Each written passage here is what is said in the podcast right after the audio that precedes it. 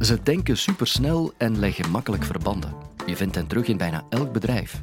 Toch zijn ze vaak geen superwerknemers en benutten ze hun volledig potentieel veelal niet. We hebben het over hoogbegaafden. Deze mensen lijken in theorie alles meteen en goed te kunnen en te weten ook. Maar in realiteit is de kans op burn-out, bore-out of jobhopping hoog. Hoe komt dat? Expert hoogbegaafdheid Kathleen Vendricks neemt een kijkje op de werkvloer. Waarom zijn hoogbegaafden zo vaak ongelukkig op de werkvloer? Dit is de Universiteit van Vlaanderen.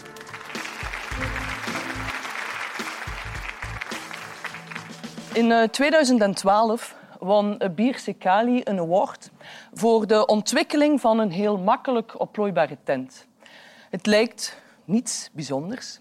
Was het niet dat de tent regenwater kon verzamelen en zonne-energie capteert en de tent wordt gebruikt om vluchtelingen op te vangen en om mensen die het slachtoffer geworden zijn van natuurrampen, om die terug een dak boven hun hoofd te geven. Mikkel Vestergaard hij reist door Nigeria en hij wordt er geconfronteerd met een nijpend watertekort. Vervolgens ontwikkelt hij een rietje en dat maakt van vuil water proper water. Ondertussen zijn miljoenen mensenlevens door dit rietje gered. George Danzig. Tijdens zijn studententijd komt hij te laat op een wiskundecollege en er staan twee wiskundige problemen op het bord en hij schrijft die snel op. En een hele tijd later dient hij die oefeningen bij zijn prof in en hij zegt, meneer, mijn excuses dat ik te laat ben, maar ik, ik vond het gewoon heel, heel moeilijk. Waarop de man hem vol verbazing aankijkt en zegt, jonge heer, u hebt net twee onoplosbare wiskundige problemen binnengebracht. Als mensen aan hoogbegaafdheid denken, dan denken ze aan personen gelijk Bier, Mikkel en George. Tot de verbeelding sprekende verhalen. Maar ook bij ons om de hoek, veel minder spectaculair en daardoor ook veel minder zichtbaar, zijn er dergelijke voorbeelden te vinden. Karen, ze is developer bij een heel groot ICT-concern. En op een dag komt ze terug van haar werk. Ze zet zich opnieuw achter haar computer. Acht uren lang, tot in het midden van de nacht, werkt ze aan een protocol dat een antwoord biedt op een al heel lang durend aanslepend probleem binnen de firma. Weet u wat haar nachtelijk avontuur heeft opgebracht? Een jaarlijkse besparing van 375.000 euro. Als u aan haar vraagt waarom doet u dat nu zo ongevraagd? Ik vind het gewoon zalig om van die problemen, om daar mijn tanden in te zetten waar niemand een antwoord op heeft. Dat is, gewoon heerlijk. Of Lode, hij is projectleider en hij krijgt de opdracht om een megafabriek te bouwen.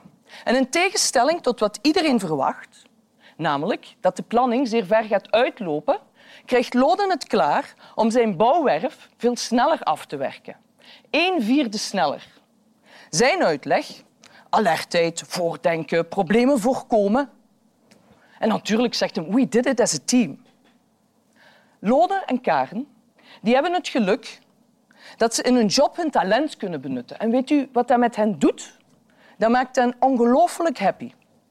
Maar Lode en Karen zijn grote uitzonderingen. Hebben jullie enig idee hoeveel hoogbegaafden, dat zijn mensen die snel denken, een hoger IQ hebben, zich goed voelen in hun job, hun talent kunnen benutten. Dat is één op vijf.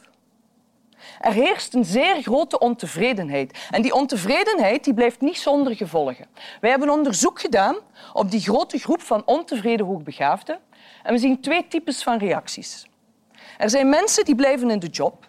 Die ervaren frustratie, demotivatie, verveling, gaan wel eens een burn-out of een bore-out. En er is een andere groep die zegt gewoon bye-bye tegen de job. Die gaan naar de volgende job. Die ervaren dezelfde symptomen, veranderen nog eens van job en zo verder enzovoort. In vaktermen noemen we dat jobhoppen. Hebben jullie enig idee hoeveel procent van de hoogbegaafden aan jobhopping doet? 77 procent. Dat is straf, hè? Bedrijven die schreeuwen het vandaag de dag uit. Er is een war for talent aan de gang. En het talent van acht op de tien hoogbegaafden benut men niet. Erger nog, men jaagt het weg of men blust het uit.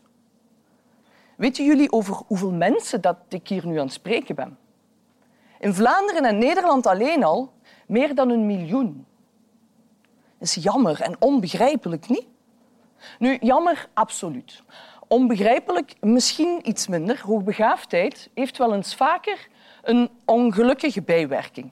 Het is helemaal niet de bedoeling, maar voor de omgeving komt het wel eens over als de onsympathieke, oncollegiale bedweterigheid.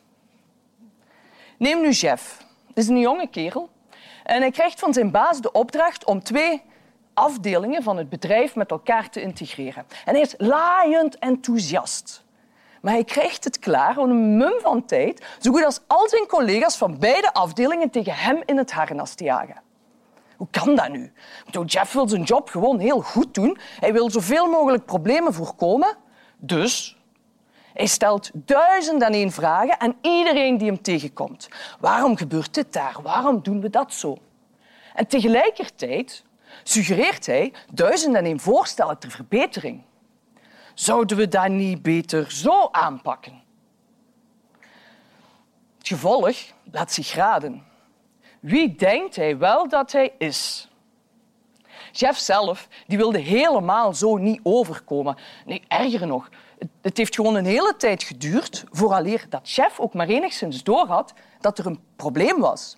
Jeff heeft namelijk last van de werkvloerparadox. Ook begaafden op de werkvloer die zetten wel eens vaker het volgende mechanisme in gang. Ze krijgen een opdracht, ze zijn heel enthousiast, ze beginnen vol drive, ze overstelpen iedereen met vragen, ze kennen nog uur, nog tijd, ze genereren een stortvloed aan ideeën en oplossingen. Maar dan, dan komen er vaak wat problemen. In eerste instantie wordt dat enthousiasme en die stortvloed aan ideeën wel eens door de collega's ervaren als veel te overweldigend. En dan komt er een tweede probleem. Een aantal collega's die doen een paar suggesties ter verbetering. Maar de hoogbegaafde die maakt dat vrij onmiddellijk gewoon met de grond gelijk. En weet u waarom? Hij had die oplossingen zelf ook al bedacht. Maar hij vond ze niet goed genoeg. Of ze waren niet vergaand genoeg. Of er zouden nieuwe problemen uit voortvloeien. Het gevolg van dit alles is vrij simpel. Iedereen haakt gewoon af en ze ervaren de hoogbegaafde als heel arrogant en bedweterig. Een werkvloerparadox in wording. Hoe harder dat de hoogbegaafde gas gaat geven in zijn job, hoe harder dat de collega's op de rem gaan staan. En uiteindelijk, wat gaat die hoogbegaafde doen? Ja, die gaat ook niets meer zeggen. Die gaat ook geen initiatief meer nemen. En finaal gaat die stoppen. Nu, de oorzaak van die alles verlammende paradox, dat is het verschil in snelheid van denken. En om dat een beeld te krijgen, deden wij een experiment. We lieten een groep van collega's zoveel vergaderingen inzetten als ze nodig hadden om tot de oplossing van een probleem te komen. Marie is een van de deelnemsters en Marie is hoogbegaafd. En haar hadden we op voorhand gevraagd om op te schrijven wat zij dacht dat de uitkomst van de vergaderingen gingen zijn op het ogenblik dat ze het met een grote zekerheid wist. Na 15 minuten had Marie haar conclusies op papier. De groep had drie vergaderingen van twee uur nodig om tot dezelfde conclusies te komen die Marie na 15 minuten al had neergepend. Dat is knap, hè? Misschien niet helemaal. Want Marie die had zich vijf uur en 45 minuten steendood verveeld. En, en dat ga je zien, hè? haar gelaatsuitdrukking, haar lichaamstaal, dat gaat boekdelen spreken. Of ze moet natuurlijk een ongelooflijke acteur zijn dat ze zes uur aan verveling kan camoufleren. Nu, dat verschil in snelheid van denken dat is maar één facet van het probleem. Er is een tweede probleem dat het eerste versterkt. Marie die denkt sneller, maar ze is zich daar zelf helemaal niet bewust van. Vanuit haar perspectief is het allemaal gewoon heel logisch. Zij begrijpt gewoon niet waarom haar collega's zoveel tijd verspillen, waarom die rond de pot draaien. Zij gaat ervan uit dat iedereen diezelfde vanzelfsprekende conclusies ook na 15 minuten kan bedenken. En dan gebeurt er door dit alles bij Marie iets heel geks. Die begrijpt het niet meer. er ontgaan haar precies dingen. Die collega's die begrijpen elkaar en, en zij niet. En ze wordt eigenlijk heel onzeker en ze begint zich dom te voelen. Nu moet u eens horen wat ik net gezegd heb. De persoon die in 15 minuten tijd conclusies kan bedenken waar dat anderen zes uren voor nodig hebben, voelt zich dom. Dat is eigenlijk exact hetzelfde als dat Kim Kleisters plots zou denken dat ze niet goed kan tennissen. Nu, dat klinkt heel onwaarschijnlijk, wat dat ik hier vertel, maar het is gewoon pure realiteit. Hè? Uit interviews is gebleken dat 72 procent van de hoogbegaafden in gewone jobs met een regelmaat van de klok promoties weigeren. En weet u waarom? Omdat ze denken dat ze het niet kunnen. En dat is spijtig. Dat is zo spijtig, want die snelle koppen die hebben net die uitdaging nodig die ze nu omwille van negatieve ervaringen gaan mijden. En dan beginnen ze inderdaad promoties te weigeren. Of ze stoppen bij een eerste sportje van kritiek. Of ze solliciteren niet voor een droomjob. Of ze doen niet mee aan het nodige toelatingsexamen. En noem maar op. Maar er is hoop. Vanuit de wetenschap hebben we nog geen antwoord op deze problematiek, maar vanuit de praktijk weten we al heel veel. Bij Excentra, een expertisecentrum rond hoogbegaafdheid, hebben we al meer dan 10.000 hoogbegaafde kinderen, jongeren en volwassenen begeleid. Ondertussen hebben we ook een specifiek begeleidingsprogramma ontwikkeld voor de werkvloer. En wat het programma in essentie doet, is, is vrij eenvoudig. We laten de hoogbegaafde door de ogen van zijn collega naar zichzelf kijken. Hoe kom ik over als ik duizend en één vragen stel en suggesties van anderen wegwuif? We laten hem ook kijken in de hoofden van een collega. Waarom denkt niet iedereen even snel?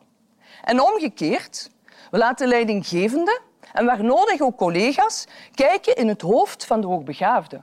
Wat heeft die nodig om zijn snel denken heel positief en heel constructief te kunnen inzetten?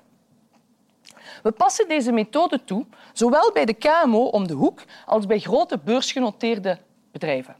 En de resultaten die zijn er. Het zijn resultaten waar we in beginfase zelf verstomd van stonden. Zo was er bijvoorbeeld Ronnie. Hij werkte voor een grote multinational en Ronnie had zeven mensen onder zich. En die zeven mensen wouden alle zeven weg. Ronnie zelf die liep tegen een burn-out aan. Het bedrijf had al van alles geprobeerd en ze kwamen bij toeval met onze methoden in contact. En het besluit was eigenlijk simpel. Kijk, we gaan dat nog proberen en als het niet werkt, ja, dan nemen we gewoon afscheid van Ronnie. Na zes maanden intensieve coaching en opleiding wou niemand weg bij Ronnie. Het was precies een andere dienst geworden. Ze konden ineens met hem praten. Ze konden zoveel van hem leren, dingen die ze nergens anders in het bedrijf konden opdoen. En Ronnie zelf die bloeide helemaal open. Hij ontwikkelde twee concepten waar het bedrijf een patent op kon nemen. Hoe stom kunnen bedrijven zijn dat ze dit potentieel, dat ze dat niet zien en dat ze dat niet benutten? Dat lijkt een heel logische conclusie na heel mijn betoog. En dat is ook een logische conclusie. Maar het is ook wel logisch dat bedrijven het volledige potentieel niet zien. Jullie kennen waarschijnlijk allemaal Richard Branson wel, de platenbaas die nu ruimtereizen organiseert. Of Elon Musk, de eigenaar van SpaceX en Tesla. Beiden zijn hun eigen bedrijven begonnen. En dat is niet per toeval. Hoeveel bedrijven zouden Branson en Musk ongeremd hebben laten doen wat zij gedaan hebben?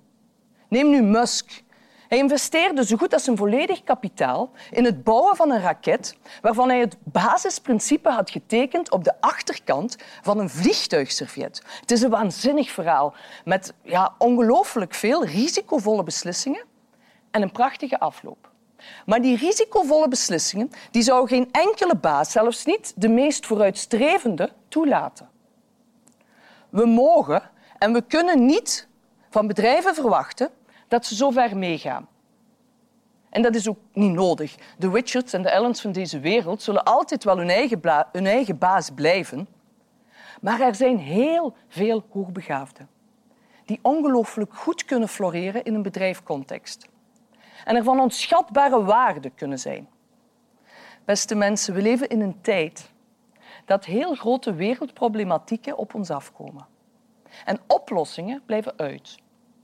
Deze snelle denkers die kunnen hierin een zeer grote rol van betekenis spelen. Denk aan Boyan Slet, de uitvinder van de plasticvanger voor oceanen.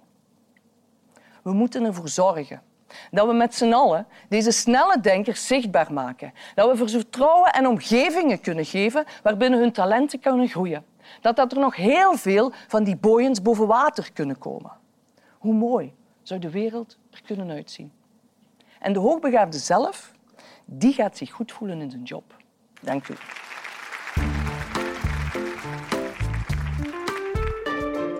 Nog niet weggaan. We hebben immers nog een college over hoogbegaafdheid. Namelijk, waarom halen zoveel hoogbegaafden geen diploma? Klik snel door naar podcast nummer 52.